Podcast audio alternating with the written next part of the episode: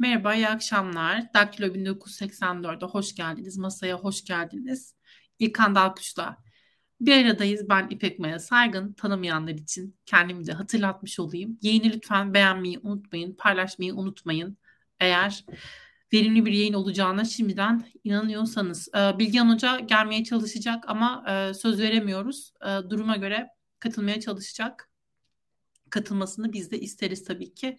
Bakalım katılabilecek mi? Şey Sinan Çetin'in bir programı vardı ya kapı açılınca acaba o kişi gelecek mi kavuşmaya diye. Bizimki de o misal.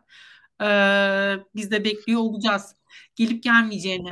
İlkan e, bu siyasi atmosferde iki önemli gündem var aslında muhalefet için. E, daha öne çıkan ya da daha heyecanlandırma e, potansiyeli olan iki önemli konu var. Bir tanesi e, İyi Parti'deki gelişmeler. İyi Parti'nin nasıl bir e, rol üstlenmeye kalkacağı, seçimler sonrası e, post e, 2023 seçimleri mi diyelim e, muhalefet için ne diyelim bilmiyorum. E, yeni bir rol üstlenebilecek mi? Bazı adımların atılmaya çalışıldığını anlıyoruz. Ee, İyi Parti bir, bir tarafta. Bir yanda da İmamoğlu var. Aslında bu çok daha e, önemli bir konu olsa gerek. Çünkü Cumhuriyet Halk Partisi nihayetinde muhalefetin en büyük partisi ve Cumhuriyet Halk Partisi'ndeki gelişmelerin aslında tüm muhalefeti nasıl şekillendireceği de önemli bir başlık. Ee, İmamoğlu'nun bir web sitesi açtığını gördük. Sen de muhtemelen baktın. Hatta paylaştın sen de Twitter hesabından. Ben de gördüm retweetlediğini. Ee, şimdi tabii siyasetin kuralları var. Önce ben e, şeyden başlayacağım tabii. İmamoğlu'ndan başlamak istiyorum. Ee, siyasetin belli bir e, şeyi var. E, kuralı var, kuralları var belli yapılması gerekenler var. Doğru zamanda doğru çıkışların yapılması meselesi var. Cesur olmak, cesur olmamak meselesi. Aslında biraz daha İmamoğlu'nun e, çıkışının bu bağlamda tartışıldığını ben özellikle sosyal medyada görüyorum. Acaba e, şeyi merak ediyorum açıkçası. CHP tabanı e, bu Halk TV izleyicisi, Sözcü TV izleyicisi insanlar acaba nasıl bakıyor? Ve e, İmamoğlu'nun acaba bu çıkışla onları biraz daha kendi tarafına e, çekme yönünde hareket edip etmediğini de ben merak ediyorum açıkçası. Tam işte bu e, olay üzerinden, bu paket üzerinden bakarsak İmamoğlu'nun attığı adım sence yerinde mi, yerinde mi, doğru mu? E, doğru bir çıkışmanın zamanlaması nasıl?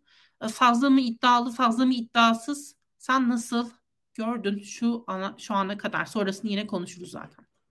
Şimdi Maya şöyle söyleyelim. Daha önce pazartesi günkü yayında başladığımız eee, eleştiri silsilesini devam ettirmemiz lazım. Burada şu dediğin çerçevelerin hepsini ele almaya yakınlaşalım. Şimdi bir defa mesela kuzeyimizde bir savaş var. Değil mi? Rusya-Ukrayna savaşı. Rusya dünyanın en büyük yüz ölçümüne sahip, nükleer silahlı, e, ciddi bir silah sanayisi olan, e, savaşma geleneği olan ülkesi. Ukrayna bunun karşısında çok daha küçük bir yüz ölçümde 35-40 milyonluk nüfus, azalan bir nüfus, sürekli göç veren bir ülke, e, milli kimliği tam anlamıyla oturmuş mu tartışılan bir ülke. Buna rağmen ortada ciddi bir savaş var. Ee, işte destekler alıyor vesaire. Hatta birçok şunu söyleyeyim mesela Ukrayna'ya savaş sırasında verilen desteğin onda biri falan savaş öncesinde verilseydi Rusya Ukrayna'ya saldırmazdı. Çok bunu emin olarak söyleyebilirim sana açıkçası. O kadar az destek verildi. Neden? Çünkü buradaki e, batıdaki uzmanlar o zaman da oturdular baktılar. Dediler ki Ukrayna'da savaşma iradesi yok. E, şöyle söyleyeyim. E, bütün bu çatışmalarda, mücadelelerde Maya ana eksen eee, şudur. İradeniz var mı sizin? Ya ne kadar iradeniz? Yani diyelim ki senin gücün, maddi gücün, halktaki tanınırlığın, eee, söylemlerinin kuvveti, eee, entelektüel derinliğin, tarihsel tecrüben vesaire hepsini bir araya getirin. Bu senin eee, veya sizin eee, daha doğrusu siyasetteki potansiyelinizi ifade etsin ama neticede bir irade ortaya koyabiliyor musunuz? Yani o mücadeleye girme iddianız var mı? Şu aşamada Eee, bakılırsa mesela Tayyip Erdoğan %52 oy aldı. Partisinin oyu 2002'ler seviyesine indi. Eee, bir eee, noktadan bakıldığı zaman Erdoğan ciddi anlamda güçsüzleşmiş durumda gibi gözükebilir. Ama tam aksine şu an Erdoğan tarihin en güçlü anlarını yaşıyor. Çünkü muhalefet eee, iradesini kaybetmiş ve yenme iddiasını bir kenara bırakmış durumda. İrade ve iddiayı kaybettikten sonra aldığınız oy oranının çok da anlamı yok bir yerden. Yani şöyle söyleyeyim. Muhalefet yenme iddiasında olsaydı Tayyip Erdoğan'ı. Şu anki %48 e, yeter artar bir oy. Herhangi bir siyasi hareket için, herhangi bir siyasi heyecan için. Veyahut da şöyle söyleyeyim.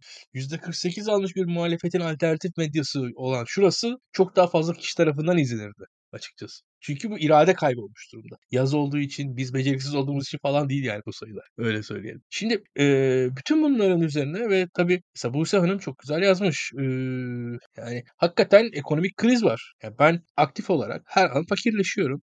Bütün bunların da olduğu bir ülkeyiz. Ve muhalefet iddiasında iradesini kaybetmiş durumda. Biz şunu görüyoruz. Kemal Kılıçdaroğlu bundan 6 ay önce çok farklı bir insan mıydı? De, değildi baktığınız zaman. Fakat bugün şöyle bir şey var. Bir seçimi kaybetmiş bir insan. Yani bu hiçbir şey değişmeden hareket ettiği zaman da şöyle bir hikaye çıkıyor ortaya. Bir daha seçim olsa 2023 seçimlerinden daha iyi oy alması için bir sebep bulamayacağımız bir insan. Ve bir daha seçim olsa kendisinden daha iyi bir adayı öne sürmesi için de bir e, ihtimal pek de göremeyeceğimiz bir insan. Şu an öyle ki Kemal Bey açıkçası e, bence güzel bir değerlendirmeydi o. Yani seçimleri kazansaydı Türkiye'ye demokrasiyi getiren bir İsmet İnönü olacaktı. Seçimleri kaybettikten sonra istifa etseydi Erdal İnönü gibi zarafetle anılacak bir e, zarafetiyle anılacak bir siyasetçi olacaktı. Şu an ikisinde olmamayı tercih etti. Gözüken bu. Hmm. E, şu an biz kriz içerisindeyiz. E, dediğin örnekler yani İyi Parti'deki hareketlenmeler, İmamoğlu'nun e, çabaları şu aşamada hiçbiri yeterli değil. Doğrusunu söylemek gerekirse. Yani e, şöyle söyleyelim Maya. Ekrem Bey'in canlı yayınladığı ilk belediye meclisi görüşmelerinin toplumda yarattığı heyecan çok daha fazlaydı. Şimdi yani e, bakarsanız ben e, ben Ekrem İmamoğlu'nun çarşı pazar gezilerinin yarattığı heyecanın daha yüksek olduğunu biliyorum. Doğrusunu söylemek gerekirse. Şu anki heyecansızlığımızın sebebi aslında yenilginin arkasından gelen irade ve iddia kaybı hepimize e, bir dalga halinde yayıldı, yayıldı, yayıldı devam ediyor. Şimdi e, buradan da buradan çıkış olabilir mi? Açıkçası şu aşamada gerçekten bu hafta ne kadar yapabiliriz bilmiyorum. Belki yarın bir yayın yapar. O konuya değineceğim.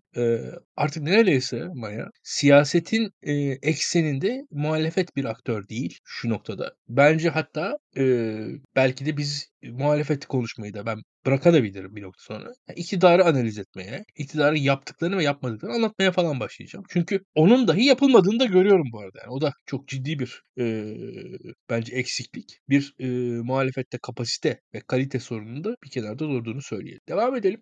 E, şu aşamada e, bir hikaye yazılabilir, bir hikaye anlatılabilir. Ama gözüken o ki ilk başta bir yorumcu e, dostumuz çok güzel ifade etmişti yani. Biz de bunu çok söyledik. Bu seçimler kaybedilirse Türkiye Rusyalaşabilir dedik. Ben ne yazık ki şu an adım adım o sürecin ortada olduğunu düşünüyorum. Yani Rusya'da siyaset Wagner'in darbe girişiminde beraberce izledik. E, halkın işi değil. Halk e, çok da ilgilenmiyor. Yani ülkenin başında bir ceberut güçlü insanlar var. Onlar birbirleri arasında mücadele ediyorlar. Shoigu gidiyor. E, Gerasimov geliyor. Gerasimov gidiyor. Putin geliyor. Putin gidiyor. Piryakin geliyor. Piryakin geliyor. Ivanov geliyor. Medvedev gidiyor falan. Bunlar e, sıradan e, affedersiniz Rusya'daki e, köylü Peter'in derdi değil. Şimdi öyle bir noktadayız ki e, yani Rusya'da işte Rusya'daki Mirzaların, Vladimirlerin ilgilenmediği siyasetle biz de ilgilenmemeye başlayacağız herhalde. Yani Hasanlar, Hüseyinler, Ayşeler, Fatmalar olarak. Gidişat o açıkçası. Bunun içerisinden e, çıkması, çıkılması gerekir diye düşünüyorum. Elimde e, çok kolay bir e, çıkış yolu yok. İyi Parti ben şu aşamada e, şöyle söyleyeyim. İyi Parti'deki tartışmaları muhalefetin geneline dair bir tartışma olarak okumuyorum. İyi Parti'nin kendi içerisinde sorunlar var. İyi Parti kendi varlığını, birliğini, e, mevcudiyetini devam ettirmek için çalışıyor. İyi Parti'nin şu andaki e, ana e, ekseni yani iktidarı değiştirmek falan değil. İyi Parti diye bir varlık var mıdır yok mudur tartışması var bence şu anda. Yani o, o tartışılıyor. E, şu anda bakın e, daha ileri gideyim. Yani Deva Gelecek ve Saadet Partisi'nden olan vekiller bir araya gelip grup kuracaklardı. O organizasyon dahi yapılamıyor. Yani e, bu bu kadar bir e, ya hani hani bu bir ara İngilizce bir tabir var yani you have one job diye. Hani bari bunu yapın yani. Ya Kemal Kılıçdaroğlu da 5 vekil daha versin hepsine de. Yani 5-10 vekil daha versin. O zaman hepsine birer grup kurdursun. Daha da iyi olur yani. Belki de o da yapılabilir. Bilmiyorum. Hakikaten daha iyi olabilir. Onu da söyleyeyim. Ya şunu da söyleyeyim bu arada. Ee, ya vekillikler falan e, dünyanın en, en önemsiz şeyleri. Yani bir vekilin kadrosu Daktilo'nun kadrosundan daha yani açıkçası yani e, bizim Enes'in işe aldığı insan sayısı bir vekilin işe aldığı insan sayısından daha yüksek. Şimdi vekil olmaktan daha itibarlı bir konum yani. Daktilo'nun başında olmak. Bir bakarsanız yani bir yandan. Yani o açıdan çok da buna da pay vermemek lazım yani. Herkes kendisinin çıtasını biraz daha yükseğe koymalı. Vekilliği bu kadar önemsemeye de gerek yok ama ya gerçekten de ortada bir, bir beceriksizlik var. Ee, yani ve e, açıkçası öyle bir noktadayız ki yine bir beyefendi çok güzel ifade etmiş biraz önce. Yani işte en düşük kamu e, görevlisinin maaşı 22 bin lira mı ne? Şu an açıklandı galiba. İşte o yani onun şimdi muhalefette 25 bin lira olsun istiyor. Yani bu bu kadar bu, bu seviyenin siyaseti yani fındık taban fiyatı siyasetiyle biz e, Maya hatırlar mısın bilmiyorum. Benim yaşım müsait. Dalga geçilirdi. İşte bu Demirel siyaset denirdi. Ne, ne veriyorsa 5 fazlasını veriyorum falan diye. Şu an muhalefetin dediği de ne verirse 5 fazlasını verme içerisinde ee, diye düşünüyorum ve hani ortada bir ekonomiye dair bir düşünce mesela bir e, alternatif arayış da yok ve şöyle söyleyelim hükümetin ne yaptığının dahi algılandığını, anlaşıldığını ve aktarıldığını düşünmüyorum. Ya şu anda mesela Türkiye'de İçişleri Bakanı değişti ve 300'e yakın insan kaçakçısı e, na dair bir e, hukuki eylem e, yapıldı. Biliyorsunuz bir kısmı tutuklandı, işte bir kısmı salı verildi. E, ya arkadaş e, 300 kişi. Yani demek ne oluyor? Bu, bu, bu kadar büyük, büyük bir organizasyon ortadaymış. Ee, bizim seçimleri mi beklemişler bu işe mücadele, müdahale etmek için? Düşünüyorum ve e, bütün bunların sonunda, bütün bunların sonunda e, olan bitenin anlaşıl yani şöyle söyleyeyim. Ya iktidarın yaptığını anlayamayan bile bir yapının içerisinde olduğumuzu çılgınlık çılgınca sinirlenerek izliyorum. Yani bırakın eleştirmeyi ve yani tek anlayabildikleri de birkaç rakam işte e, maaşlar biraz daha fazla olsun. E tamam yani yani iyi şeyler olsun, kötü şeyler olmasın muhalefet. Çok ciddi beceriksizlik içerisindeyiz ve şöyle söyleyelim. E, Recep Tayyip Erdoğan konusuna geri döneyim. Yani ya Recep Tayyip Erdoğan'ın bu ekonomideki absürt hareketleri de olmasa neredeyse bizim e, cici muhalefetimize göre eleştirecek bir tarafı da yok. Yani e, mesela Putin falan ekonomide çok daha rasyonel politikalar gidiyor aslında bunca yaptırıma rağmen. Yani bizimkileri e, Rusya'ya yollasan kimse eleştirmeyecek. Ya burada Haziran ayında Pride ayını yaşadık. E, herkes çok ciddi insan hakları ihlalleriyle karşılaştı. E, Türkiye'de buna itiraz yok oldu. Yani biz 2019 Pride'ını hatırlıyoruz. O zaman e, seçimleri kazanan belediyeler hatırla CHP'li belediyeler e, birbirlerini selamlayarak Pride'i kutlamışlardı. Ve o e, kutlama mesela kazanmış olmanın verdiği güçle verdiği cüretle yapılan bir şeydi. Şu an ne öyle bir cüret var ne öyle bir güven var. Aynı belediyeden hala aynı partide ama e, selam bile vermeye çekinen insanlar haline gelmişler. Korkaklar, öddekler e, yani iddiası olmayan insanlar da bu o iddiasızlıklarıyla, iddiasızlıklarıyla, korkularıyla baş başa kalırlar. Şu an e, ellerindekini korumaya çalıştıkça da başarılı olacaklarını zannetmiyorum. Ha, uzun vadeli siyasi analizler yaparız. Yani şu aşamada birkaç şey ben de söyleyeyim. Mesela HDP'yi konuşabiliriz, Kürt siyasetini konuşabiliriz, tipin ortaya çıkışını konuşabiliriz. Ee, işte bu Memleket Partisi, Yeniden Refah Partisi, bu tarz partilerdeki hareketlenmeleri tek tek analiz etmek gerekir. O açık. Ee, ama şunu söyleyeyim. Gördüğüm kadarıyla Kemal Kılıçdaroğlu e, az sokağa çıkıyor. E, az konuşuyor. E, muhaliflerinin e, hatalı şeyler söylemesini umuyor. Birçok muhalif de hatalı şeyler söylüyor bu arada. Onu da söyleyeyim. E, onlardan istifade ederek iktidarını sürdürmeye çalışıyor şu anda. Başka bir oda yok.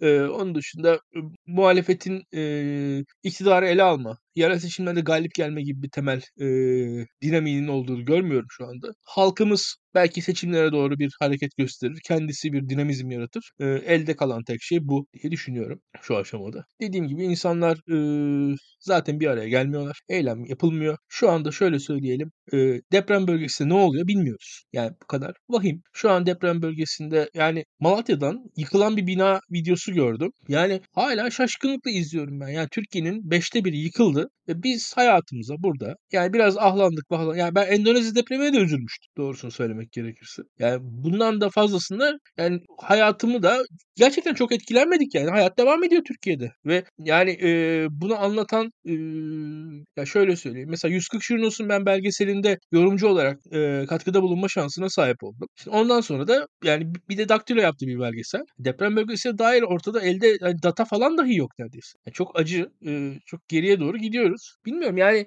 e, Ve şey gibi beni sıkan, beni üzen şey şu. Erdoğan mesela e, işte memur maaşlarına dair bir tavır içerisinde. Ya doğru tavır şudur diyen de yok. Anlatabiliyor muyum? Mesela işte e, motor taşıtlar vergisine dair başka bir tavır içerisinde. Doğru tavır şudur diyen de. Yani ben hükümetin yaptığı eylemlerin anlık olarak, güncel olarak muhalefetten hani biz şöyle doğrusunu yapardık diye bir karşılığını dahi görmüyorum. Bırakmışlar, kendi işlerine odaklanmışlar. Kendi aralarına diyorlar işte bir grup Deva Partili diyor bizim oyumuz Gelecek Partisi'nden fazla eş başkanlık olmaz. Saadet Partisi diyor en eski parti biziz bizim altımızda birleşin. Ali Babacan diyor yüzde yarım benim puanım daha yüksek benim altımda anlaşılır falan. Yani hakikaten güleyim mi ağlayayım mı bir, en son bakıyorlar oradan işte vekil transferi olsun. Hakikaten ya en ciddi talep hakikaten CHP'den istenen vekil talebi yani. Versin CHP'de bari en azından grup kursunlar. Ya bu kadar yani ne diyeyim lanet olsun bu ülke. Bu kadar mı hiçbir beceriksizlik, kapasitesizlik ortada. Üzücü, hakikaten üzücü. Yani dediğim gibi İyi Parti'den de bir şey beklemiyorum. Ee, şöyle bir durum var. Ee, uzun vadede şunu da söyleyeyim bu arada. Ee, tüm bu partilerin bir şekilde yani yerel seçimlerde de açıkçası öyle ya da böyle CHP çatısının yine daha kuvvetli kalacağı açık. Onu da söyleyeyim arada. Diğer partilerin o kadar da kapasitesi yok ki en sonunda yine dönecekler dolaşacaklar CHP çatısına mahkum kalacaklar. Daha acısı şu işte mesela sandıklara sahip çıkma konusunda da konuştuk burada. CHP'nin ne kadar çıktığını çıkamadığını Sayın Günaydın açıkladı rakamları hatırlıyorsun durmaya. İlk tur ikinci tur rakamlarını. Ya bir de diğer partiler de var aslında. Yani o diğer partilerde kaç tane tutanak var? Oraya bakarsak daha da daha da vahim meseleler çıkacak ortaya. Hiç söylemeye bile gerek yok. Üzücü, üzücü açıkçası. Ee, bir de genel olarak da şunu görüyorum. Ee, bir de şunu da eklemem lazım bu arada. Biraz bu değişim meselesini konuşalım ister misin? Ne dersin? İsterim. Ama sen bir es ver istersen. Ben birkaç şey söylemek istiyorum. Senin söylediklerini istinaden aslında. Şimdi aslında birçok şey değindin genel olarak. Genel bir çerçeve çizdin bize. Muhalefetin etkisizliğinden girdin, aktörlerden bahsettin. Siyasi partileri aslında genel olarak birazcık ele almaya kalktım. Birincisi ben İyi Parti aslında diğer bütün bu muhalefet yapısıyla eşdeğer görmüyorum dürüst olmak gerekirse. Ve bazen şu hataya düştüğümüze inanıyorum. Muhalefete olan bu genel öfkemizin aktörleri ayrıştırmaya ve aktörlerin iyi yaptığı şeyleri yüceltmeye fırsat tanımadığını düşünüyorum. İyi Parti bu açıdan önemli aslında. Hem İyi Parti hem e, belediye başkanları meselesi. E, İyi Parti'nin ortaya koyduğu ciddi bir tavır vardı. Bunu zaten e, işte adaylık meselesinde gördük. Seçimlerin öncesinde gördük. Ortaya koyulmaya çalışılan bir tavır vardı ve biz e, konuk da aldık e, İyi Parti'den Yiğit Karakış'ı e, ve konuştuk aslında sürecin nasıl ilerlediğini İyi Parti'nin perspektifinden ele aldık. E, bu perspektife inanmak için çok sebebim olduğunu düşünüyorum. Özellikle seçimlerden sonra Cumhuriyet Halk Partisi'nin genel merkeziyle ilgili aslında okuduklarımız, duyduklarımız e, bu halkalı ispatlar nitelikte. O yüzden İyi Parti'nin ayrıştırılması gerektiğini düşünüyorum. Diğer tüm muhalefet partilerinden İyi Parti'yi burada ayrıştıran şey e, bu çıkışı yapabilmesine olanak sağlayan e, siyaset tarzı aslında. İyi Parti diğer bütün bu partilerden farklılaştırılmış olarak örgütlerle arasında e, ciddi düzgün bir ilişki kurduğunu ben anlıyorum. Yani örgütlerin taleplerinin yansıtılması, örgüt taleplerinin toplanması ve bunların bir şekilde siyasete entegre edilebilmesi, genel merkez siyasetine entegre edilmesi, edilebilmesinin e, önemli olduğunu düşünüyorum. İyi Parti burada farklılaşıyor aslında. İyi Parti bu sesi takip etmeye kalkıyor. Bu açıdan da siyaset yaptığı siyasetle bence farklılaşıyor diğer muhalefet partilerinden ama bu az önce bir, yani birazdan konuşacağız e, İyi Parti'nin kongresini ve başkanlık divanında belki orada tırnak içinde şifreler varsa onları değerlendiririz. İyi Parti ile ilgili bunu söylemek istedim. E, bu diğer muhalefetin meselesinde o küçük partilerin o diyalogları gerçekten çok yani kaygı verici mi desem, üzüntü verici mi desem anlamaya çalışıyorum. Anlamakta gerçekten güçlük çekiyorum. O partilerin yapılarını kavramakta güçlük çekiyorum. Demokrat Parti'den işte e, vekil e, Cemal Engin Yurt olsa gerek eski MHP ile e, onun bir çıkışı vardı Cumhuriyet Halk Partisi ile ilgili. Orada Deva'ya işte kızıyor. Neden işte bu şeyler söyleniyor vesaire diye CHP size vekil verdi.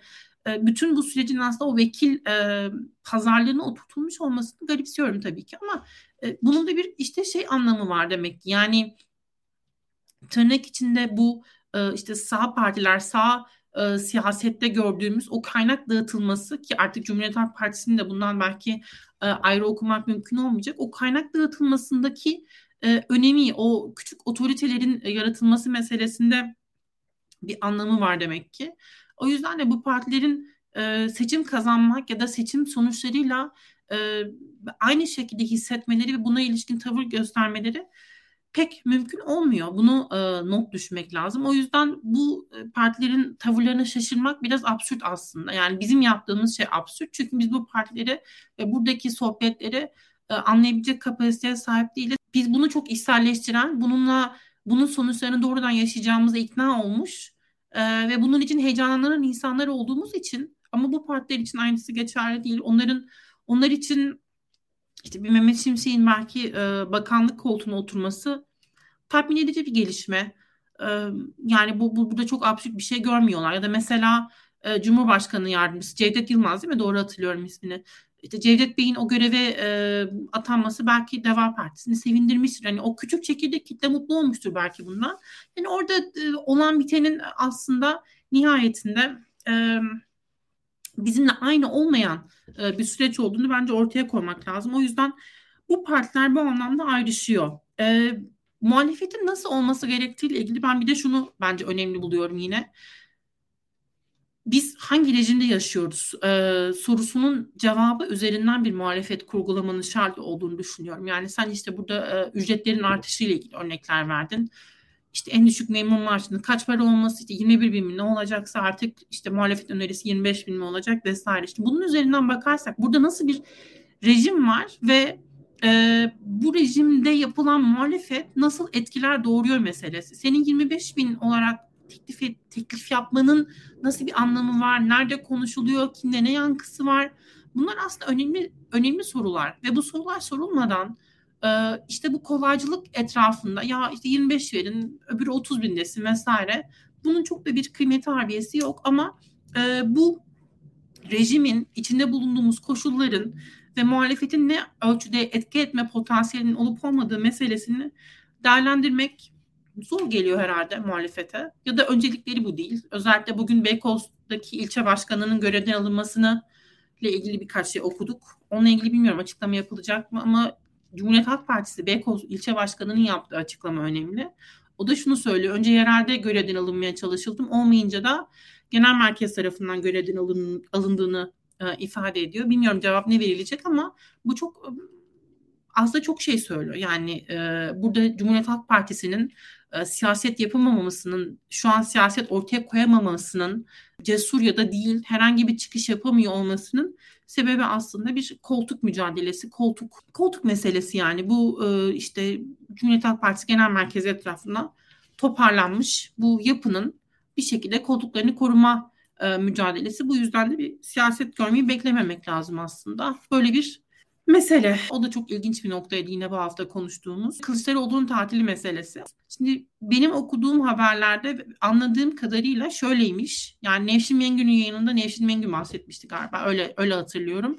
Ee, bu aslında yerleşik bir uygulama olduğunu, işte muhalefetin e, çok uzun zamandır işte genel baş Kılıçdaroğlu ya da bilmiyorum diğer önde gelen isimlerin belki e, bu tür seyahatlerinde ya da tatillerinde e, bunların belediyeler aracılığıyla finanse edildiğini artık o nasıl faturalandırılıyor, fişlendiriliyor onu çok anlamakta güçlük çekiyorum. Hani hangi bağlamda değerlendiriliyor ama bu şekilde bir uygulamanın yaygın olduğunu e, söyledi.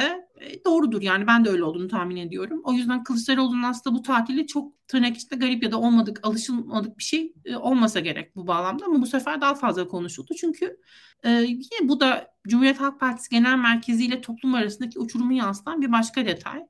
Yani bilmiyorum mesela o tatil, o tatile çıkabilmek, o tatile gidebilmek, o tatilde ta, otelin sahibinin işte bu tırnak içine Beşli Çeteli olan bağlantısı, Beşli Çete'den bilmem kimin taşeronuymuş vesaireymiş bununla ilgili iddialar e, Kılıçdaroğlu'nun söylemlerinin ne kadar tutarsız olduğunun bir kez daha aslında ortaya çıkması meselesi. Ama yine bunu da yeterince bilmiyorum tartışabilir miyiz, tartışmalı mıyız, nasıl değerlendirmeliyiz onu da çok anlayamıyorum dürüst olmak gerekirse. Bunu da not etmek istedim ve şimdi İmamoğlu artık daha fazla uzatmadan İmamoğlu'nun meselesi.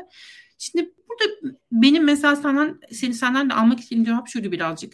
Heyecanlanması gereken şu aşamada sen ben e, işte politik şeyi yüksek e, sosyal medyayı takip eden işte artık politik nerd mi desek bilmiyorum yani biz gibi insanlar mı Yoksa e, daha sakin, daha kendi halinde gelişmeleri izleyen işte yani benim benim iddiam hala şu AK Parti'nin aldığı %35'in aslında önemli bir veri olduğunu ve bunun üzerinde verilen Erdoğan oylarının bir şekilde çok da gönüllü şekilde verilmediği iddiası. Nihayetinde eğer Erdoğan'dan yönetiminden bu kadar memnun olunsa herhalde bu bir paket olarak satın alınırdı ve AK Parti'nin da benzer bir oranda olurdu ama böyle olmadı.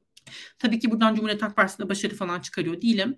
Fakat bu %15'lik makas aslında e, oy tercihini değiştirme potansiyeli olan bir e, insan grubundan, seçmen grubundan bahsettiğimiz sonucunu doğuruyor. %15'in hepsi için söylemiyorum bunu. Ama bunlar bağlılığı daha az olan insanlar olsa gerek. Böyle görüyorum. Bunu da şuradan e, hareketle değerlendirmeye kalkıyorum. Yani bu insanların kulak vermesi, Cumhuriyet Halk Partisi'ne olacak değişimlere kulak verme ihtimali ni önemli buluyorum. O yüzden acaba merak ediyorum İmamoğlu'nun çıkışları attığı adımlar bu insanları da tatmin etme amacı taşıyor mu? Bu soru işareti bir. Soru işareti iki. Şimdi seçimlere zaman var, yerel seçimlere. Bilmiyoruz İmamoğlu aday olacak mı? Oradaki e, derdi acaba tekrar belediye başkan adaylığı mı yoksa daha farklı bir formülasyon mu kurguluyor onu bilmiyoruz. Ama ben şunu da düşünüyorum. Ee, şimdi seçimlere biraz zaman var ve burada eğer genel başkan olmak istiyorsa yapması gereken şey delege çoğunluğunu ele geçirmek bir şekilde ve e, işte bu süreçte partilerin aslında desteğini kazanmak. Acaba yapılan adımlar, atılan adımlar bunu mu önceliyor? Bunu da bence stratejik davranmak lazım. Yani e, mesela şu an işte vergiler vergilerin artışı ile ilgili süreci biz şu an nasıl yaşıyorsak ama seçimden önce ne kadar çok ne bileyim ipe sapa gelmez vaatler verildiyse ve onlar bir şekilde hayata geçirildiyse iktidar tarafından ve şimdi biz vergi zamlarını yaşıyorsak siyasette nihayetinde bir e, strateji meselesi, doğru adımı doğru zamanda atma meselesi.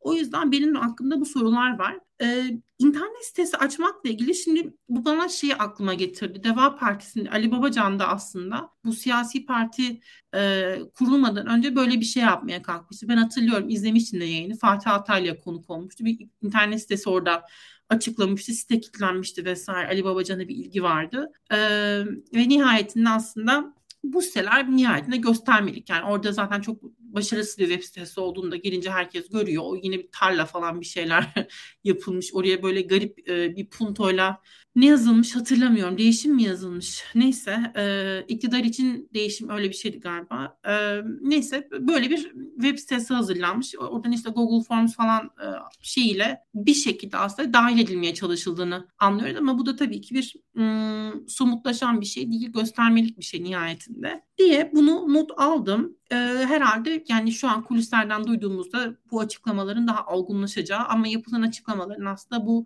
e, form formlara yazılanlarla ilişkilendirileceği ve bir şekilde toplumun halkın dahil edildiği izleniminin uyandırılmaya çalışılacağı. Ben bunu çok yanlış bulduğumu söyleyemeyeceğim ama tabii ki demokrasiye inanç vesaire anlamında ne anlamı var dersen bilmiyorum yanlış başlayan şeyler doğruya götürmüyor genelde ama tamamen de reddedemem. Belki de böyle bir e, çaba gerekliydi, doğruydu e, ve zamanla olgunlaşacak gibi duruyor. Bunlar benim notlarım sen ne dersin? Birincisi mesela e, siyasetçiler pek otel parası ödemezler. yani açıkçası. Bu, bunu e, çünkü siyasetçiler çok gezerler. E, otelcilerin hepsinin de zaten devlette işleri vardır. Onlar da yani esasında tüm ödediğiniz otel paraları içerisinde siyasetçilerin otel paraları da vardır. Onu söyleyebilirim. Genelde böyledir. E, ben daha öyle çok otel parası ödemiş siyasetçi görmedim. Pek de zannetmiyorum göreceğimi. E, bütün bunların yanında asıl komedi olan şey şu. CHP siyasetinin bu çok vasat bir ahlaki nokta kendisine kurup oradan herkese laf söylemek aracılığıyla e, yani o, o, o, hiç herkes hırsız tamamen bir püripak noktadayız ve oradan kendimizi anlatıyoruz. E, Türkiye'deki muhafazakar halk da bakıyor. Ya değil yani hani açıkçası CHP'liler yani Kılıçdaroğlu çevresi de Türkiye'nin en yolsuzluktan azade kesimi değil. Daha yolsuzluğun az olmasını sağlayacak mekanizmaları kurma iddianız olabilir. E, kişisel mesela siyasetin finansmanı konusunda bir değişiklik yapmak istersiniz. Siyasetin finansmanını değiştirirsiniz yolsuzluk azalır Türkiye'de. Yani mesela yolsuzluk siyasetin finansmanını değiştirmeden yolsuzluğu azaltamazsınız. Yani, ya, yani Maya'nın benden daha ahlaklı olması Daktilo'nun finansal yapısı değişmeden e, bir noktada farklılaştırmaz onu. Anlatabiliyor. Kişisel olarak e, benden daha ahlaklı olman seni bir noktaya kadar en azından suçtan vesaireden azade tutabilir zaten. Ya yani birazcık e, hani insan psikolojisi, birazcık e, sosyoloji, biraz ekonomi bilerek yaklaşmak lazım hikayelere. Ya şu anda zaten e, bu beşli çete söylemi, iyiler kötüler söylemi ya çok e, çocuksu bir yerden söylemler bir yandan bakılırsa. Bu çok ucubeydi. E, çok inanılmaz ucubeydi ve insanlar buna inandı. Ve insanları bununla dövdüler. Evet. Ya, sopayla insanlar kovalandı evet. ve İyi Parti'nin mesela masadan kalkması bununla izah edildi. Yani bunun e, hani küçük bir detaymış gibi geçemeyiz. Yoksa mesele siyasetçilerin otel tatil ya bunların olabileceğinden hepimiz tahmin ediyor görüyoruz. Fakat Kılıçdaroğlu'nun kendine biçtiği rol üstlendiği o işte ne bileyim alaki bir nevi tırnak içinde peygamberlik şeyi. Yani bunun afiş edilmesi, tabii, bunun tabii, konuşulması haklısın. şart aslında. Haklısın. Doğru doğru yani ben tamamen katılıyorum. Burada ya ben o e, mesela beşli çete söyleyeyim. Ya ben Türkiye'deki ya mesela şöyle söyleyeyim. Türkiye'deki yolsuzluk sisteminin e, merkezinde iktidarın kendisi var. O şirketler yok. Yani bana kalırsa. Ve e, işin yani şu anda mesela geçen hafta bir yolsuzluk yakalandı hatırlarsanız. E, bu patronlar e, dünyası sitesi açıkladı onu. İşte bu e, varlık fonunun yöneticileri e, varlık fonunu e, karşılık göstererek kredi alarak e, kredi getirmişler Türkiye'ye. Onun karşılığında aldıkları komisyon 20 milyon dolar seviyesindeymiş falan. Sonra o kredi, kredi kalkmış vesaire. E, ondan sonra onların bir yolsuzlukları çıkmış oradan. Onun peşinden gidiyor. İşte Binali Yıldırım kızmış, şu olmuş, bu olmuş. Yani bakıyorsunuz Türkiye'de bir genel bir yolsuzluk hikayesi var. Bir de o genel yolsuzluk hikayesinin dışında tek tek böyle çürük elmalar var. O çürük elmalara arada dokunuluyor aslında şu anda da Türkiye'de. Çok komik bir şekilde. Ama o, o, o dokunma bile kamuoyuna mesela seçimden önce sızdırılmıyor. Biz e, bu büyük yolsuzluğu seçimden sonra öğrenebiliyoruz. Yani mesela o siteye onu seçimden sonra serbest olarak yayınlama izni vermişler mesela. Ben onu anladım. Çünkü daha önce olmuş bir hadise mesela o. Biz ancak bugün haberdar olabiliyoruz. Ya şu an düşün Türkiye'de yapılmış bir yolsuzluk var. Türkiye'deki yargı onun üzerine gitmiş, yakalanmış, suçlanmış ve bizim haberimiz yok konulardan. Ve e, kamuoyuna açıklanma anını da e, Türkiye'deki güçlü irade seçiyor. Yani e, çünkü başka bir zaman açıklansa seçime kötü etkisi olabilir. Cumhurbaşkanı seçimden önce açıklansaydı o yolsuzluk hikayesi mesela başka bir hikayenin bir, bir, bir büyük hikayenin parçası olacaktı. Bugün o hikayenin parçası olmaması koşuluyla bugün açıklanabilir hale gelmiş. Biz ama ne yapıyoruz? Tek yazdığımız hikaye Beşli Çete ki açık konuşayım. Beşli çete de beşli çete değil yani aslında ve beşli çetedekiler de aslında sistemin öyle olmadığını biliyoruz e, Türkiye'deki. E, sistemin tam anlatmadığını biliyoruz ve onun içerisinde kalmış durumdayız. Devam edeyim. E, bu arada e, bir tane bir ifaden daha vardı. E, bu otellere değindin. E, bir şey özellikle değinmek istiyordum. Burada e, dediğim gibi bu ahlaki üstünlük iddiaları falandan giderelim o zaman. Öyle bir noktadayız ki Maya ahlaki üstünlük iddiaları mesela çok aslında felsefi bir tartışma. Yani iyilik nedir, doğru nedir, iyi, doğru, güzel nasıl tanımlanır vesaire buradan giden bir tartışma ama ben daha basit bir insan olduğum için diyorum ki ya hani yolsuzluğun yapılmasına gerek olmayan bir ülke kurma iddiasında olsak daha kolay olabilir. Devam edelim. Ee, birazcık daha iddialı. Mesela bu değişim meselesinde e, herkes bir, bir anda bir bakıyor. Kişiler önemli değil. Ya arkadaşlar kişiler önemlidir. ya kişiler önemli değildir. Kişiler önemli değildir. Ben al, kim ortaya ve bu böyle büyük yani neredeyse e, bir ayet mertebesine geldi böyle. Kişiler önemli değildir. Bunu zaten bu Cumhuriyet Halk Partili siyasetçiler daha da e, seviyorlardı. Hepsi seçilir seçilmez rozetini çıkartıyor. Ya rozetinizi niye çıkartıyorsunuz siz ya?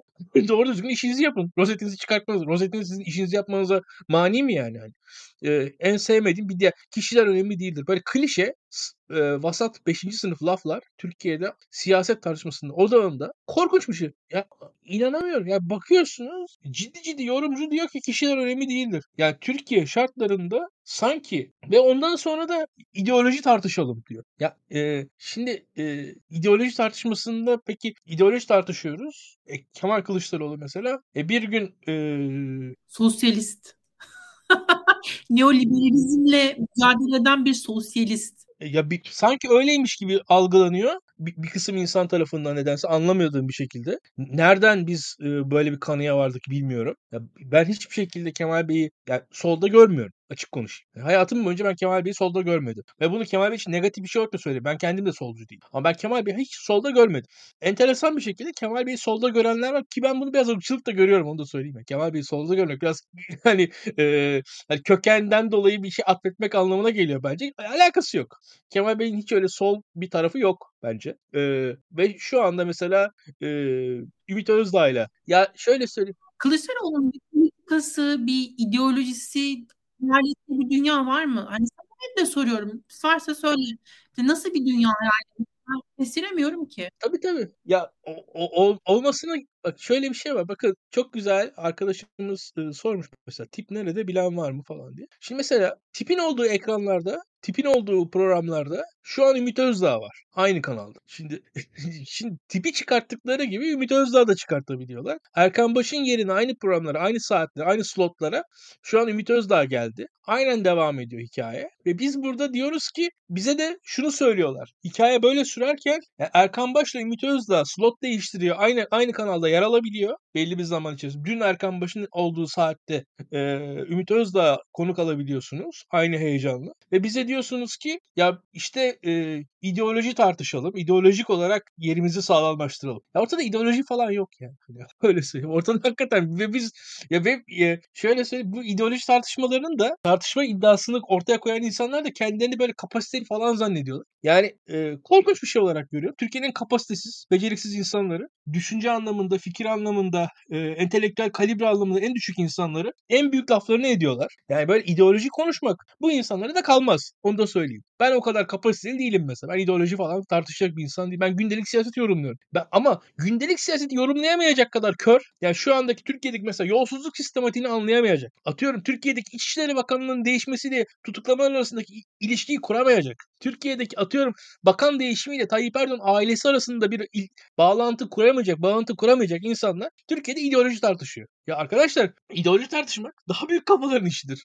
Gündelik siyaset sen anlamayan, anlayamayacak kapasitede insanlar ideoloji tartışacaklar. Oldu olacak felsefe tartışacaklar. Ya bir defa Türkiye'deki birçok yorumcunun haddini çok aştığını düşünüyor. Öyle ideoloji ideoloji tartışacak kapasitede değiller. En fazla yani amigoluk yapabilecek kapasitede insanlar ideoloji tartışıyor şu anda. Yaptıkları amigoluktur. Ya yani ve e, şöyle söyleyeyim zaten yapıp yapabilecekleri şey tırnak içinde yani isim önemli değil diyerek zaten isim tartışıyorlar zaten. Yani isim önemli değil demek isim tartışmak demektir.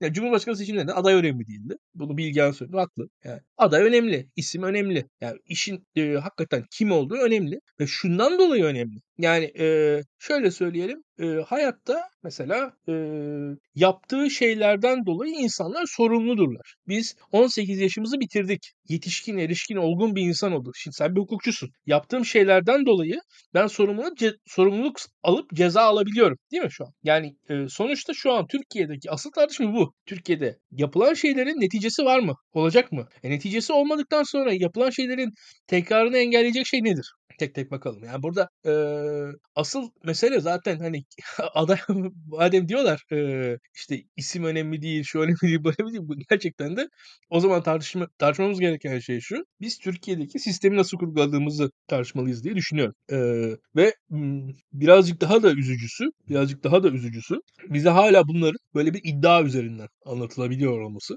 Dediğim gibi bir yandan Ümit Özdağ yan yana, bir yandan e, bir yandan böyle enteresan sol ideallerle, dehşet böyle bir bağımsız Türkiye ideasıyla, atıyorum beşli çeteyle muhalefet mücadele e, coşkusuyla veyahut da hatta şey anlatıyor işte Mehmet Ağar'ın etkisiyle falan. Ben Mehmet Ağar'ın etkisi ya yani hakikaten Mehmet Ağar etkisi Sedat Peker anlatıyordu işte Marina falan. Oradan on, onu da unuttuk. Yani şimdi yani hakikaten öyle ee, ciddi ciddi gülünç oluyor şu anda. Ve dediğim gibi ülkede insanların belli bir kapasitesi var diye bakmak lazım. Bence şu anda hiç kapasitesiz insanlar e, büyük büyük laflar ederek aslında zekamızla alay ediyorlar. Yani tabii, tabii, kesinlikle olan şey budur. Ya, olan şey budur. Çünkü Türkiye ya Türkiye'de e, insanların kapasiteleri böyle bir e, ya zaten mesela sen siyaset bilimi de okuyorsun. Yani şu anda herhangi bir Türk akademisyenin dünya siyaset bilimi literatürüne e, ne katkısı var son 50 senede? Herhangi bir Türk akademisyenin yazdığı metni herhangi bir şekilde e, okuyor muyuz? Yok yani böyle bir şey. Şimdi biz ya atıyorum mesela e, e, LGBT hareketinin hukuksal kazanımları hakkında hangi Türk akademisyeni ne yazmış? Veyahut da mesela şimdi ben hayvan hakları falan diyorum. O konularda kimler ne literatür oluşturmuş? Türkiye'de bunun bir parçası olan insan var mı? Veyahut da işte ekoloji konusunda e, yani dünyada bunlar falan var. Bunların yani ve bize şöyle anlatılıyor. E, kişiler önemli değildir. İdeolojik sol bir duruş oluşturur. Ya tamam oluşturun da yani en son oluştura oluştura geldiğiniz yer 22 bin lira değil 25 bin lira olsun. Şu anda ha, ideolojik sol duruş mesela kent lokantalarının e, iyi projeler olduğunu söylemek ya da ne bileyim işte anne kartın nasıl bir e, sonuç yarattı. İstanbul Büyükşehir Belediyesi'nden bahsediyorum elbette. Yine kreşler, çocuklara süt verilmesi, çocuklara verilen sütün İstanbul'da tarım yapan insanlar yolların ürettiği süt işte şey yapılarak e, o dağıtımın gerçekleştirilmesi vesaire. Bu, bunlar mesela hani o sol ideolojinin pratikte nasıl hayata geçtiğiyle ilgili eğer hani sol ideoloji bilmiyorum ben o hani paketi de anlamak benim için mümkün değil açıkçası. Ben hani samimiyetle bunu anlayabiliyor falan değilim. Sol olduğunu iddia eden bilmiyorum yani bununla ilgili konuşmayı da üstüme vazife görmüyorum açıkçası da hani milletin solculuğunu sanki sol çok ahlaki olarak doğru bir şeymiş ve böyle insanlara bir nevi madalyaymış gibi hani böyle takıp yapıştırıp böyle hani ay işte o da çok solcudur bak ne kadar şöyledir falan. Benim aradığım şey aslında insanların laflarının e, ne ölçüde güvenilir olduğuyla ilgili Şimdi... tutarlılık meselesi. Ben tutarlı olup olmadıklarını anlamaya çalışıyorum. Ne bileyim birisi çıkıp ben insan hakları aktivistiyim dediğinde onun insan haklarına ilişkin olarak aldığı tavırları incelemeye kalkıyorum ve sonra kendimce o insan hakkında bir düşüncem oluşuyor. Siyasetçi için de aynısı geçerli. Ee, Kılıçdaroğlu'nun tatiliyle ilgili de hani yani burada bir mutluluk mutsuzluk sorunum da var. Duygudaşlık sorunum da var İlkan. Yani e, bu kopukluğu ben anlamakta güçlük çekiyorum. Muharrem İnce'de yaşanan, Kılıçdaroğlu'nda yaşanan ya da acaba hani ben ya da sen biz muhalefetin bu fakir ve geri zekalı olan insanlarıyız belki bilmiyorum ya da duygusal geri zekalı ve fakir olan insanlarıyız. Ee, çok yükselip çok enerji harcayıp kendimizce e, ne pahasına olursa olsun yani kendi ölçeğimizde elbette hani ortaya çok büyük bir şeyler çıkardığımız falan iddia edemem ama e, böyle bir aptallıkla tırnak içinde ortaya bir şey koymaya çalışıyorsun ama yani ne bileyim hani o tatildeki absürtlük vesaire ya da ne bileyim e, bir yani anlamıyorum. Ya mesela anlamıyorum. Cidden samimi olarak anlamıyorum. Mesela Kılıçdaroğlu ile ilgili mesela e, tatil konusunda da aklıma gelmez mesela tatile gidebileceği falan. Hani bundan keyif alan bir adam olsa zaten farklı bir siyaset yapardı ki. İmamoğlu ile ilgili çok konuştuk bunu. Yani İmamoğlu tatile gider mesela. Tatilde eğlenir de keyifli zaman da geçirir. E, bu beni rahatsız da etmez dürüst olmak gerekirse. Hatta kimi zaman bu kadar stres, bu kadar kaygı yaşayan insanların yani belli açılardan çok da ideal düzeyde olmayan finansmanlar yoluyla tatile çıkmalarından rahatsız olmam. E, hediyeler vesaire ya, siyaseti finansmanı temelde sorumlu ve aslında biz muhalefeti çok eleştirdiğimizde ya da e, bir bakıma bu kaynakları çok eleştirdiğimizde çok yanlış yerden eleştirdiğimizde onları güçsüzleştirmiş de oluyoruz. Bunu da farkındayım. Mesela bu meclis yemekhanesi meselesi ya da ne bileyim milletvekillerinin maaşı, danışmanlıklar meselesi. Ee, doğru yerden kurgulamazsak ya da mesela şey konuşulmuştu. Deprem döneminde bütün vekiller, muhalefet vekilleri hadi maaşınızı bağışlayın vesaire e, gibisinden. Oysa ki hani sorunun bununla hem alakası yok hem de bu muhalefeti çok güçsüzleştiren bir şey olacaktı seçim öncesinde. Çünkü nihayetinde e, karşı tarafın finansmanı ile ilgili hiçbir ölçümüz yok. Yani iktidarın finansmanı ile ilgili. Ha, muhalefetin vekillerinin aldığı para buna mı harcanmıştır mesela ayrı bir tartışma noktası ama orada ölçüyü kaçırmamayı önemsiyorum. E, buna çok önem veriyorum ve senin bu çizdiğin şeyle çok katılıyorum yani. Ama bu duygudaşlık başka bir şey ya. Ya o his başka bir şey. Mücadele etmek başka bir şey. Bilmiyorum başka bir şey o. Ve o yok. Ona da sahip olunması gerektiğini inanıyorum açıkçası. Belli ölçülerde en azından. Bizim kadar yoğun değil belki ama öyle. Hmm, şöyle söyleyeyim. Kemal Bey e, şu gün kurultay yapacağım ve aday olmayacağım deseydi ve Cumhuriyet Halk Partisi bir daha genel başkan olmayacağını açıklasaydı şu anda muhalefetin eee, çok net bir ana akım çizgisi üzerinde dururduk. Şu anda şöyle söyleyeyim. Mesela benim bildiğim bilmediğim insanlar sosyal medyada yazdıklarından söylediklerinden için do- ötürü tutuklanıyorlar. Kimisi bir gün kalıyor. Kimisi üç gün kalıyor. Tanıdığım insanlara işte de- kamu kurumlarından tehdit telefonları geliyor. O tweetinizde şöyle demişsiniz de şöyleymiş böyleymiş falan filan silin silmeyin falan. Düşünüyorum yani hakikaten eee, o duygudaşlık konusunda eee, hak vereceğim. Ve işin kötüsü şu. hmm, Öyle de Kılıçdaroğlu kaldıkça da savruluyoruz ki şu anda. Şunu hissediyorum. Bizim eee, yani mesela ya şu an birimizin başına bir şey gelse kimse kimsenin yanında da durmaz. Öyle de bir çözülme var şu anda. Onu da seziyorum. Yani eee, o açıdan vahim bir haldeyiz. Ve eee yani 5 yıllık bir potansiyel Erdoğan iktidarı var. Ve biz eee, şöyle söyleyeyim daha da ağırı Erdoğan eee, daha konuşamadık bunu. Yani mesela Erdoğan dış politikada değiştiriyor tercihlerini. Ve henüz farkında değiliz ya. Konuşmuyoruz bunları. Ve ben anlamıyorum. Ya bu konular niye konuşulmuyor? Niye gündem değil? Erdoğan bu tercihlerini değiştirirken mesela bu dış ülkelerle konuşup siz şu e, şöyle bir liderle şu şekilde işbirliği yapıyorsunuz diye yüzüne vuracak e, bir kapasite de yok muhalefette işin kötüsü.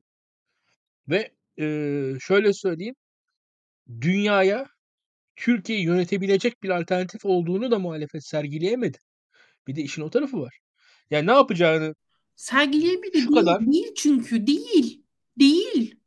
Değil yani. ve ve şöyle muhalefet e, şu anda görüyorum ya Erdoğan mesela işte İzmir limanı konuşuluyor.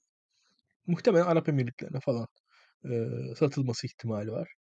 Ya Arap Emirlikleri işte bundan 4-5 yıl önce 15 Temmuz'un finansörü olarak e, hedeflenen bir ülkeydi. Ve bütün bunların sonunda Arap Emirlikleri anlaşıldı. Ha, bizde şu an muhalefet ne yapıyor, ne diyor? Dün bunu demişti, bugün bunu dedi. Dün bunu demişti, bugün bunu dedi. Bravo. Ya dün o adamın çıkanı o geliyor. Onu dedi, bugün çıkanı bu geliyor. Bunu diyor.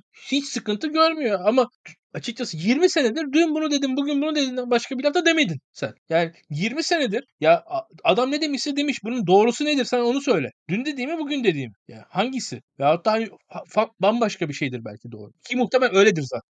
Lütfen bazı böyle muhafazakar insanlar vardır ya çok koyu dindar. Ee, sonra biz onları görürüz. Başkalarına nasıl tavsiyeler verdiklerini ve sahip olamadıkları her şeyin yasak olduğunu onlara da hatırlatırlar. Onlar çünkü kendilerini bu e, dünya, dünyevi şeylerden esirgiyorlardır ve onların günah haram neyse artık öyle olduğunu düşünüyorlardır ve nihayetinde başka insanlara da salık verip onları yönlendirmeye kalkarlar. Bak bu yanlış, sakın böyle yapma, böyle giyinme, böyle içme. Bu kafa da yani e, sürekli iktidara böyle bir şeyle kafa e, parmak sallayan e, anlayışta da bu var aslında. Kendileri tırnak içinde bunu günah haram olarak kabul ediyorlar. Fikir değiştirmenin aslında e, yanlış olduğunu öyle sıkı bağlanmışlar ki kendileri sözüm ona bunu yapamıyorlar ya aynısını aslında oraya e, hmm, anlatmaya kalkıyor ama hayır olay şurada. Ee, ya Türkiye'nin şu anda mesela bir Merkez Bankası başkanı var. Değil mi? Biz bu hanımefendiyi tanımıyoruz. E, muhalefet bizden iyi tanıyor mu? Ben bilmiyorum. Yani işte mesela Merkez Bankası başkanının kariyeri neymiş? Nerelerden gelmiş? Neden o hanımefendi tercih edildi de Merkez Bankası içerisinden birisi tercih edilmedi mesela. Türkiye'de hala kurumsal kültürün az da olsa kaldığı tek yer falan neredeyse Merkez Bankası. 3-5 tane kaliteli insan kalmıştır diye herkes anlatıyor. Niye Merkez Bankası'ndan tercih etmediler de dışarıdan getirdiler? Buna dair mesela hükümet şunu şunu şunu yapmak için bu Merkez Bankası başkanının tercih etti diye bana muhalif bir ekonomi yorumcusu anlatsın istiyorum ben. Çok mu zor? Çok zor herhalde. Yani ve e, bütün bunlar mesela bir, belli bir dış politika vizyonu falan gerektiriyor. Şimdi hayır, bazı şeyler hakikaten yani e, çok program dağılmasın diye Faik anlatacak? Neden bu yana vekil olan Faik mı anlatacak mesela? Kim Ya hakikaten çok acayip bir şey. Şu anda e, bizim ülke e, bir noktada mesela Amerika ile daha farklı bir ilişki kuruyor. Ve şu andaki kurulan ilişkinin farklılaşması e, Türkiye'nin demokrasi noktasındaki e, seviyesinin aslında lig düştüğünün tescili anlamına gelecek. Bakın Türkiye ile Amerika ilişkilerinde e, hukukun üstünlüğü, demokrasi, insan hakları gibi kavramlar giderek masadan kalkıyor. Şu an e, Erdoğan bu kavramları masadan kaldıra kaldıra yeni bir masa kuruyor iktidarı uzun kaldıkça. Şu an İsveç'in NATO üyeliği tartışmasında İsveç'e hukuk üzerinden Türkiye'nin e, ön şartlar sun- sunmasının sonucunda bakarsanız aslında Türkiye çok da hukukun işlemediği, çok da insan haklarının önemsenmediği bir ülke statüsünü tercih ediyor Erdoğan yönetimi altında. Ve şu an Türkiye'nin şöyle söyleyelim Maya, senle biz yayınlara ilk başladığımız zaman da Türkiye'nin Batı bloğundan Doğu bloğuna kaymasını insan haklarından, hukukun üstünlüğünden, özgürlüklerden uzaklaşma olarak algılıyorduk, anlatıyorduk. Şu an işin kötüsü Türkiye Batı'ya yaklaşırken insan haklarından, özgürlüklerden, hukukun üstüne tekrar uzaklaşmaya devam edecek. Çünkü Türkiye ile Batı arasındaki e, mesafenin hukuk, insan hakları, özgürlük boyutu o türevi artık kaldırıldı şu an. Yani bunu ve şu an Türkiye e, şöyle söyleyeyim Çetin Altan'ın e, işkence gördüğü e, sırada 12 Mart zamanlarında e, ya, tanıdığı da bir Amerikan e, diplomatı vesaire askeri falan vardı. O işkenceci subaylar da hepsi Amerikan NATO subayları zaten. E, beraber takılıyorlar arkadaşlar aynı ortamlarda. Yani Çetin Altan da işkenceden çıkmış sorgulamadan orada. Çetin Altan'ı tanıyan Amerikalı da yüzünü Çetin Altan'dan sakınıyormuş. İşkenceden yeni çıktığı için. Çetin Altan da bunu anlatan bir yazı yazmıştı. E, şimdi ciddi ciddi o noktaya doğru gidiyor Türkiye gördüğüm kadarıyla. Yani e, başında otoriter bir lider, e, hukukun falan işlemediği, özgürlüklerin pek olmadığı, e, Amerika'da az çok belli bir kurumsal çerçeve olsun istiyor zaten. Şu anda da bakarsanız Hakan Fidan, İbrahim Kalın falan geldi. Az çok daha kurumsal adamlar. Diğer e, açıkçası çıkanların yerine geldiklerini düşünürseniz öyle söyleyeyim. E, az çok gözüküyor zaten. Ya, ve şu anda da az çok aynı otoriterlikle mesela LGBT'lere aynı baskı yapılacak ama Süleyman Soylu'nun yaptığı gibi ekstrem bir söylem bulun, de bulunan yok. İçişleri Bakanı enteresan bir laf etmedi ama LGBT'ler daha fazla dayak yedi teknik olarak Türkiye'de. Olan şey bu. Bakın daha kurumsal ama daha yüksek bir şiddet. Daha kurumsal bir devlet daha yüksek bir şiddet. Daha daha hukuksuz bir devlet. Yani şu an Süleyman Soylu az çok siyasetçiydi. O yüzden yaptığı e, şiddeti savunuyordu. Skandal da olsa açıklamalar yapıyordu. Şu anki İçişleri Bakanı siyasetçi değil. Şiddet kurumsal. Kurumsal bir hukuksuzluk yaşıyoruz şu anda teknik olarak. Ona geçtik. Çok da ya aslında bayağı sınıf düştük bence şu anda. Bunları da artık ya düşünüyorum bunlar niye konuşulmuyor da anlamıyorum. Bunlar nasıl anlatılmıyor onu da bilmiyorum. Yani şu anda bakın Süleyman Soylu'nun İçişleri Bakanlığı'nda bu Pride'lar da daha az insan gözaltına alınırdı bence. Ama Süleyman Soylu daha skandal açıklamalar yapar. Şu an İçişleri Bakanı'nın hiçbir lafını bilmiyoruz ama Türkiye tarihinin belki en şiddet dolu Haziran ayını geçirdik LGBT'ler açısından. Buna benzer süreçleri her alanda görürüz diye tahmin ediyorum. Senin genelde Türkiye'deki e, hak ve özgürlükleri açıklarken kullandığın bir ifade var. Eğer hala işte bir şeyi özgürce yapabiliyorsanız henüz Tayyip Erdoğan farkına varmamıştır diye. Tabii tabii. tabii. Ee, Yani şu anda da şöyle bak dikkat edin. yapıyorsa Ee, hala yani hala muhalefeti öldürmediyse o öldürücü son darbeyi de vurmadıysa muhtemelen Erdoğan tatilde olduğu için ne bileyim bir baş ağrısı falan ya, yaşadığı e, zamanı yok. O sayede. şimdi şu bu anlattığım şey açısından da daha tehlikeli bir noktadayız. Hmm, şöyle söyleyelim. Hashtag Kasam Radikal İslamcı çekirdek e, yapı şu anda hashtag kasmaya başladıkları ilk zamanlardan beri en kuvvetli oldukları ya anlardalar. Sürekli arıyorlar. Yani mesela işte yani Can Bonomo e, Tokat Belediyesi konserine çıktığı anda hemen 10 bin kişi tweet atıyor şu anda.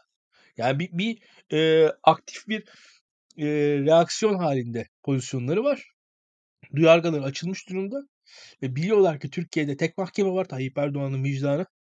Ona yönelik e, açıklamalarda bulunuyor. Tayyip Erdoğan ikna yönelik bir hukuk süreci var. Hukuka ve CİMER'e başvuruyorlar ve Tayyip Erdoğan tanıdıklarına başvuruyorlar. Tayyip Erdoğan'a o, o tweetleri gösterebilecek insanlara ulaştırılıyor o tweetler. E, bu süreçte zaten e, şey değil, Tekirdağ Süleyman Paşa Belediye Başkanı görevden istifa ettirildi. Yani e, şu an Paris Büyükelçisi Bernard Lachini ağırladığı için görevden alındı. Yani e, şu an Türkiye'de o açıdan çok güçlü pozisyondalar. Olmadıkları kadar güçlüler ve meclis çalışmaları daha da canlansın. Bu yaz sonundan itibaren daha canlanır diye tahmin ediyorum. Ondan sonra bütçeye giden süreçte. O süreçte de e, biz göreceğiz. Yani Hüdaparlı vekilleri göreceğiz. Yeniden Refahlı vekilleri göreceğiz. Mecliste çok ağır, çok sert, çok yoğun tartışmalar yaşayacağız ve şöyle söyleyeyim. Türkiye bakın e, ya Türkiye'de bakın Türkiye'de başörtüsü yasakken mesela Kıbrıs'ta serbestti. E, o yüzden bir kısım Kıbrıs'a gitmeye başladı. Sonra bizimkiler gittiler Kıbrıs'a da yasak koydular. Ama Kıbrıs'taki üniversiteler daha uluslararası üniversiteler oldukları için Pakistanlı kadınlar falan da var üniversite okumaya Kıbrıs'a gelen. Onların da başörtüsü yasayla karşılaştılar. Ne oluyoruz dediler onlar. Pakistanlı e, üniversite öğrencileri Kıbrıs'ta okurken. Baktılar olmuyor. Türkiye'den gelenlere başörtüsü yasak. Pakistan'dan gelenlere başörtüsü serbest bir şekilde Kıbrıs'ta belli bir süre yasak devam. Şimdi Türkiye'de bakın e, bu e, hukuksuz baskılar Türkiye'de şöyle söyleyeyim e, uygulamaya başlarlarsa başladıkça bakın çok enteresan ayrıntılara enteresan noktalara kadar nüfuz edecek bunlar. Şu an mesela gender kelimesi toplumsal cinsiyet kavramı bunlar giderek yasaklandı Türkiye'den atılıyor. Yani e, şu anda ben bakıyorum ben özellikle profil fotoğrafımı birazcık daha boomer gibi 5 yıl 10 yıl önceki gibi değiştirdim. Bakıyorum e, AKP'lisi muhalif e, milliyetçi muhalifi böyle şey merkez muhalif falan arada bana da laf sokuyorlar. E, ciddi ciddi kabulleniyorlar. Yani mesele şudur. E, gerçekten Göbels haklı. Yani propaganda tekrar tekrar tekrar tekrar LGBT terör LGBT terör ikna da oluyorlar. Yani şu an Türkiye'de zaten bizim muhalif kitlerin bile bir kısmını yani Suriyeli mültecileri Osman Kavala getirdi diye yeterince fazla söylerseniz inanacak noktadalar. Yani durum bu. Oyun var çünkü. Büyük bir oyun. Suriyeli mültecileri öldürmeyin falan demiştir yani. Hani o, üst üste koyun yeterince tekrar. Bunu şey üzerinden söyledim. İsveç'le ilgili yani e, bu bütün bu konuştuklarımızın aslında hiçbir kıymet harbiyesi yok. Yani orada Kur'an yakıldığı için falan e, Erdoğan'ın geliştirdiği bir tavır yok. Hiç olmayacaktı. Onun da bile değil zaten. E, ve gerekli zaman geldiğinde Erdoğan bir açıklama yapacak ve İsveç makamlarının aslında hükümetin ne kadar e, bu eylemleri yasaklamaya çalıştığını ki nitekim İsveç hükümetinden resmi bir açıklama yapıldı. Bu eylemi kınıyoruz vesaire diye mesafe de konuldu. Erdoğan da bir açıklama yapacak. E, hükümetin koyduğu mesafeden dolayı tebrik edecek. İşte bu deliler vesaire ne yapıyorlarsa bizi ilgilendirmez diyecek. Ve onaylayacak mesela. Ama bu şey meselesi, toplumsal cinsiyet meselesi. Durum biraz aslında çok yönlü İlkan. Yani ya bugün gördüm Erdoğan'ın resmi hesabına yani AK Parti resmi hesabına her ikisinden de olsa gerek e, iş insanlarını kabul etti diye geçmiş. Bilmiyorum gördün mü Ali Koç e, ve Rami Koç mu acaba? Hmm. E, onları kabul etmiş. E, iş insanlarını kabul etti diye e, tweet atılmış mesela. Bu önemli. E, bakma sen yani aslında değişen şeyler var bir yandan. Ee, aslında bu da bir başka denklemi e, ifade ediyor ya sen akrabalarıyla ilişkisi vesaire dedin ama onu çok detaylandırmadın. Yani ne bileyim e, bir işte Sümeyye Erdoğan'la e, ne bileyim bir e, kadem miydi? Yok kadem değil hangisiydi? Kadem miydi? Bu kadem kadem olması. Sümeyye Erdoğan'la şey mi karı kocaydı? E, bu Baykar'daki adam. Selçuk Bayrak. Evet Selçuk. Tamam harika. Ee, Erdoğan 101. İşte onların ne kadar ağırlık e, kazanıp kazanmadığı meselesi orada bir e, değil mi denklem var. Bunlar önemli şeyler, önemli detaylar aslında. Gördüğümüz e, esneklikler ya da esnek olmayan şeyler biraz da bununla alakalı. Yani bu ne bileyim işte Bayraktar vesaire Erdoğan, Sümeyye Erdoğan ekolü biraz daha şey galiba. Yani daha böyle Anglo-Sakson bir tırnak içinde İslamcılık. Yani e, işte kadınların da insan olarak kabul edildiği en azından hani onun e, şey olmadığı ama o kadar da insan olmadığı gibi bir nokta aslında onların da savunduğu belki e, işte LGBT artıları öldürmeyelim, çatıdan atmayalım, e, bir Taliban olmayalım belki ama e, işte hani saklansınlar, e, senin işte bahsettiğin o gözükmesinler, oldukları gibi olmasınlar aslında. E, olduk, oldukları gibi olurlarsa da toplumun aslında bir şekilde kendi mekanizmalarıyla dışlama e, şeyiyle cezalandırılmadır. O yüzden yapılacak yasal değişikliklerin falan da bir nevi ne kadar anlamı var vesaire o da ayrı bir m, soru işareti. Tabii orada derneklerin kapatılmasından falan bahsediliyor. Bunlar tabii e, önemli şeyler ve üzücü olur olursa eğer. Ama bu ölçüleri e, yakalamakta ve takip etmekte de ben yarar olduğunu düşünüyorum. E, bu arada sana bir çağrı yapılmış Reçi tarafından. Acaba e, hatırlatmada bulunabilir misin izleyicilerimize diye. Kullanabilir misin? Ya tabii ki. E, izleyicilerimize söylemek lazım. Yayınımızı izleyen yüzün üzerinde insan var. 150'ye kadar, 160'a kadar geldik. Ee, ama yayınımızı izlediğiniz kadar başkaları da izlesin istiyorsanız yayınımızı beğenin arkadaşlar. Çünkü şöyle söyleyeyim. Her beğeniniz kendiniz gibi bir 10 kişinin daha bizim yayınımı izle, yayınımızı izlemesine vesile olacak. Yani şöyle söyleyeyim. Kendi gücünüzü de göreceksiniz öyle. Siz yayınımızı ne kadar çok beğenirseniz orada aslında e, siz neredeyse bir öncü e, pozisyonda olacaksınız. İnternette sadece e, internetin size verdiklerini değil, internete verdiklerinizle de etkili olacaksınız. Bu interaktif deniyor ya. Yani eskiden internet tek taraflıydı. E, siz gidiyordunuz, siteyi okuyordunuz. Aslında siz şu an yaptığınız o e, her türlü like'lama vesaire o tarz beğenme e, hamlesiyle interneti kendiniz e, kendi suretinizde şekillendireceksiniz. Yani o açıdan e, kendi beğendiğiniz, kendi istediğiniz içeriklerin internete daha hakim, daha güçlü pozisyonda yer almasını istiyorsanız bu açıdan beğenmekten bence kaçınmayın. Çünkü o zaman siz beğenmezsiniz başkaları başka yayınları beğeniyorlar ve onlar öne çıkıyorlar açıkçası. Bu da sonuçta bir e, öyle ya da böyle mücadele. Bence önemli diye düşünüyorum bunu. Her türlü desteğiniz için teşekkür ederiz bu arada. Evet Güler Özgenç'e özellikle teşekkür edelim. Çok zarifsiniz. Teşekkürler. Çok sağ olun. Ee, İlkan ayıp olmasın yani başlığa koyduk. O yüzden İyi Parti ile ilgili de kısaca konuşsak olur mu? Ee, sen ne gördün başkanlık divanı açıklandı vesaire. Yorumun var mı özellikle? Ya yorumum aslında Bilgehan olsaydı daha rahat anlatacaktı. Ben de Bilgehan anlatacağı birçok şeye vakıfım ama onun gıyabında anlatmam da e, açıkçası saygısızlık olur bazı şeyleri. Ondan dolayı çok fazla girmek istemiyorum. Ama şöyle söyleyeyim. E, İyi Parti'nin e, ciddi sorunları olduğunu düşünüyorum. Yani orada e, ve Akşener'in e, güç olarak ben partiye hala tam hakim olmadığını düşünüyorum. Akşener'in hakimiyetinin artmasının Akşener'in elini rahatlatacağını ve siyaset yapma kapasitesini arttıracağını düşünüyorum. İyi Parti hala e, ciddi sıkıntılar içerisinde ve anlattığım siyasal finansman, siyasetin finansmanı meselesi İyi Parti'nin de başına bela diye düşünüyorum. İyi Parti'nin ciddi ciddi e, yerel seçimde belediye alması gerekiyor kanaatindeyim. Ve e, kendi finansmanını en azından bu belediye aracıları bir, bir ölçüye kadar e, sağlayabilirse İyi Parti, Meral Akşener'in çok daha rahat bir siyaset güdeceği kanaatindeyim.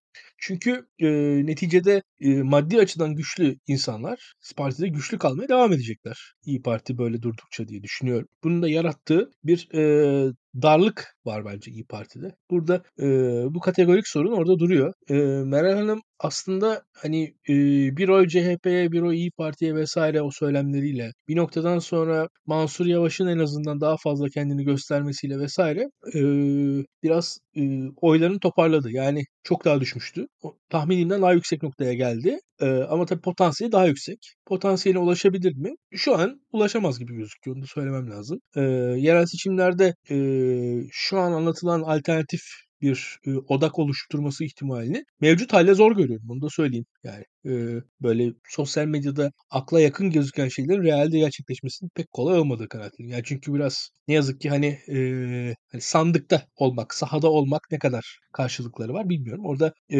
doğruya doğru ben pek potansiyel görmüyorum. İyi Parti'de konuştuk. Birçok konuyu ele aldık. Üzerine tartıştık. Kendi fikirlerimizi söyledik. Biraz da stres attık her zaman yapmaya çalıştığımız gibi. Ee, kapatasım da yok bir yandan. Senin var mı?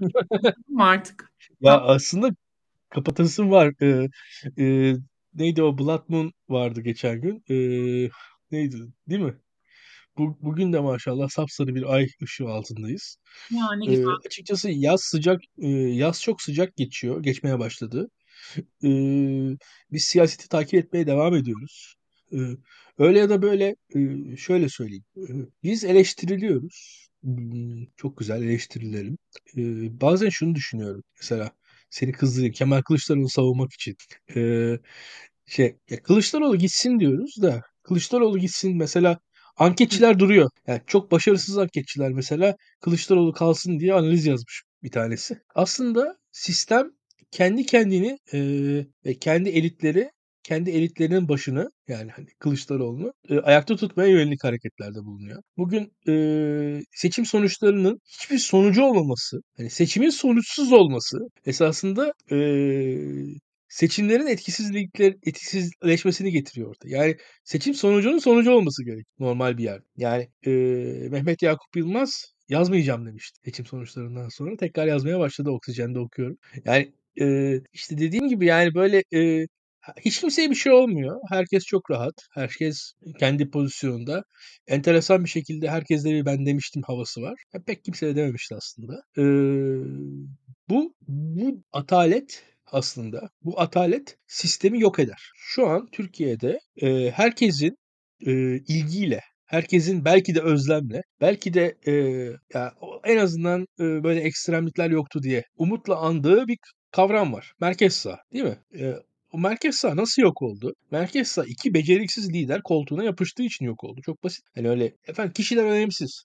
Yok kişiler önemli. Yani merkez sağ iki lider yenilgi sırası yenilgileri yaşarken iktidar yani liderlikleri sürdürdüler. İnat ettiler. Tansu Hanım ve Mesut Yılmaz. Yani mesela 97 yılında e, iktidardan e, liderlikten çekilseydi bir tanesi. Çekilenin olduğu parti kazanacak. Ve ikisi birlikte merkez sağ yok ettiler şu anda.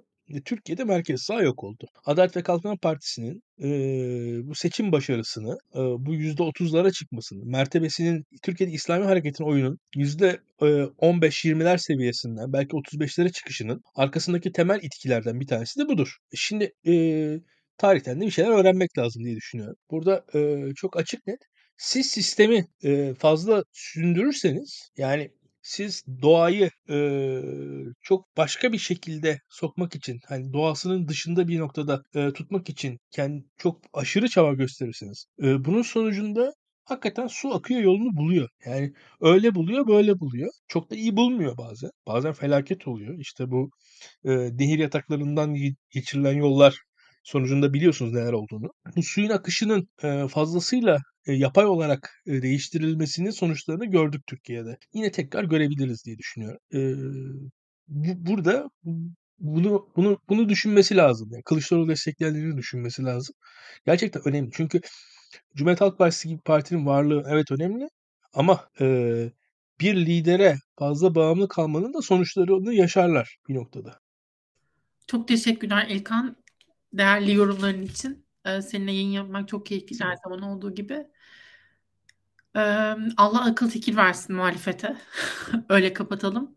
Hollanda'da hava çok rüzgarlı. Bizi Hollanda'dan daha önce takip eden bir e, izleyicimiz vardı.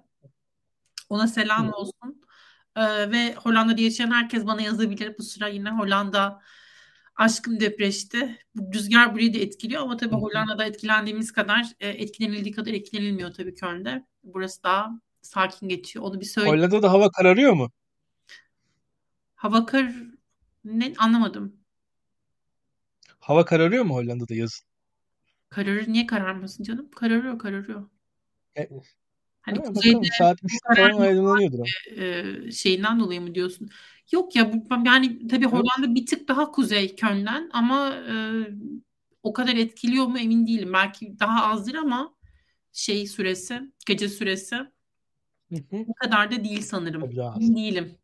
Ama e, neyse güzel bir ülke diye. Belki de sen orada akademik çalışmalarına odaklandığın için gece hayatını bu kadar iyi bilmiyorsun diye. Hollanda'da mı? Aşk olsun ayıp ediyorsun. Neyse bunu konuşuruz bilare. Ee, Hollanda'da evet e, yazsınlar arkadaşlar. E, konuşalım, sohbet edelim. Bir de yayının başında Sinan Çetin'in programını atıf yapmıştım. Annemi annemi çok özledim. Ee, ve biz küçükken yani annem çok severdi o Sinan Çetin'in o kapı açılmalı programını ve birlikte izliyorduk.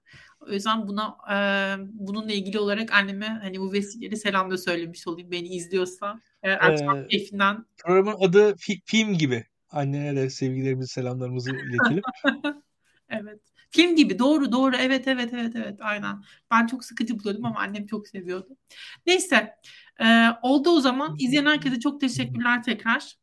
Muharrem Bey size ayrıca teşekkürler. Çok zarifsiniz. E, size de çok e, sevgi yolluyoruz buradan. Teşekkürler ne demek? Biz e, teşekkür ederiz. Bizi izlediğiniz için sürekli takip ettiğiniz için. Çok sevgiler herkese. Görüşmek üzere.